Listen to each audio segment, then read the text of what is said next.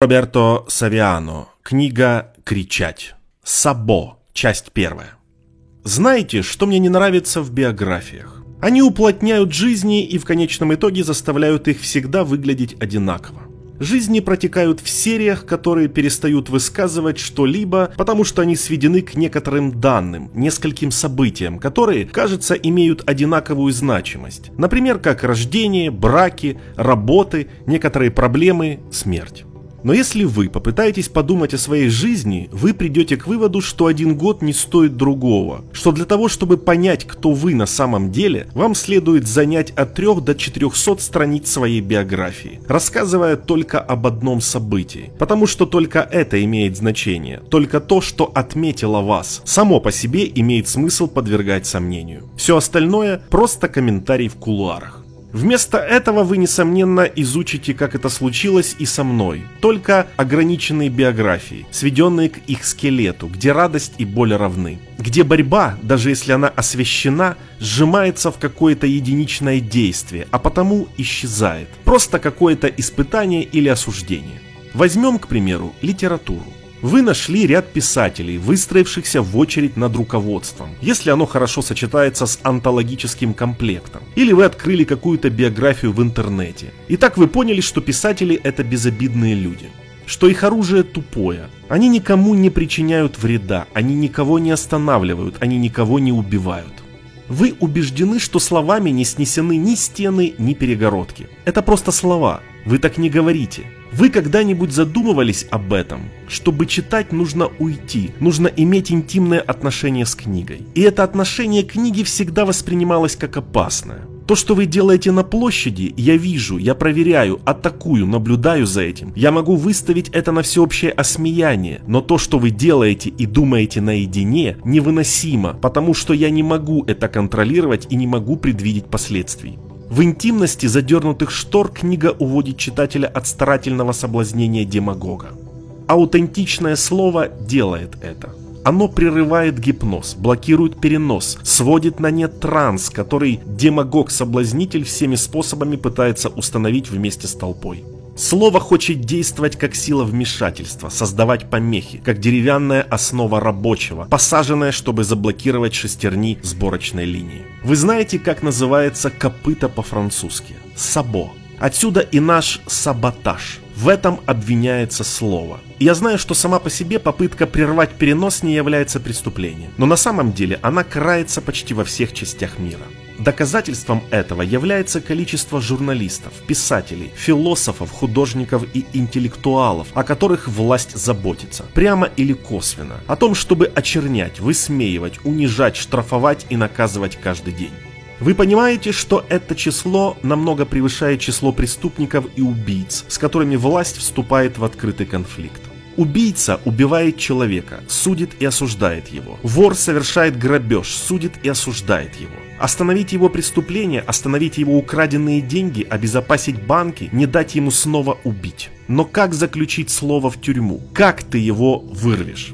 Но тогда вы понимаете, что власть беспокоит писателя, потому что на самом деле она беспокоит читателя. Тот, кто пишет сам, не опасен, потому что если никто не читает, он только зря теряет время. Проблема в читателях. Те, кто читает, с трудом обращают внимание на слоган, клише, икону, символ. Читатель – одинокий искатель, но тот, кто ищет раскопки, рано или поздно находит. Помните, что не книга манипулирует читателем, а читатель манипулирует ею. Книга – это инструмент, который читатель использует, чтобы выразить себя, выбраться, размышлять и существовать. Эти страницы я, конечно, написал, но у них есть волокна. Только если они распределяются далее, чтобы захватить все, что было внизу, что вы держите внутри и что мы теперь вместе вынимаем. Это я в некотором смысле пишу ваши слова. Это не относится ко всем читателям и, очевидно, не ко всем писателям. Конечно, есть более развлекательное письмо, которое приведет вас на вечеринку. Является ли это менее важным? Точно нет. Но это ведет гораздо меньшим риском. Это приемлемо на любой широте и в любом возрасте. Радоваться, веселиться, пойте безобидные стихи. Понимаете, я общаюсь с артистами, но я чувствую разницу между ними и теми, кто пытался бороться словами. Тех, кого за слово преследовали хуже, чем очень опасных преступников. А ты каким читателем хочешь быть? Безобидный читатель? Эх, но тогда вам придется довольствоваться безобидными писателями. Не читайте, например, комедию, потому что эта книга родилась из крови изгнания Данте. И не говорите мне, что вы уже читали невыносимую легкость бытия.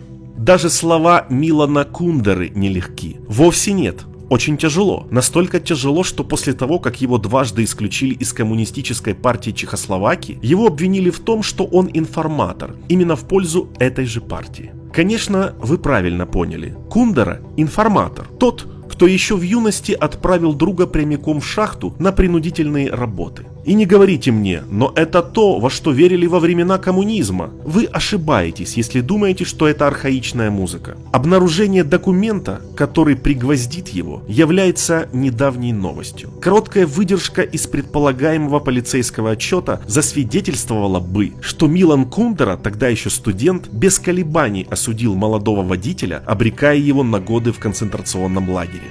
Кто в это верит? Многие в это поверили. Люди, которые учились не только неосторожны, люди, которые вам говорят, но документ подлинный, да, он действительно был составлен в 50-х годах прошлого века и действительно пражской полицией. Но что за совпадение? Правдивый документ, который был написан как раз в те годы, когда Кундера был исключен из коммунистической партии и который сегодня повторно предлагается в статье полной двусмысленности и неточностей. Но он подлинный. Вы кричите, что приговор Данте к столбу тоже записан в подлинной книге. Знаменитый «Либро дель Кьодо», в котором были записаны приговоры флорентийских мятежных семей и поэтому исключены из жизни муниципалитета. Настоящая книга XIV века, в которой записаны истинные положения настоящего двора. Так где же подделка? В обвинении. Это обвинение ложное. Они сделали Кундеру информатором, а Данте врагом своего города. Вы автор доктора Живаго? Вам тоже понравился этот роман? Эх, но тогда вы это видите. Даже вас не устраивают безобидные писатели. Пастернака за эту книгу обвинили в праздности, дегенерации. Интимное письмо. Так хвасталась в то время литература, не восхвалявшая похвалы Сталина. Более того, Варлам Шаламов пишет колымские сказки, проведя годы в ГУЛАГе, а произведения Люся Оба запрещены в Китае. Я мог бы продолжать и продолжать. Именно читатель заставляет дрожать советскую диктатуру, читая рассказы Шаламова. Это читатель открывает железные прутья, удерживающие Люсяоба в китайской тюрьме.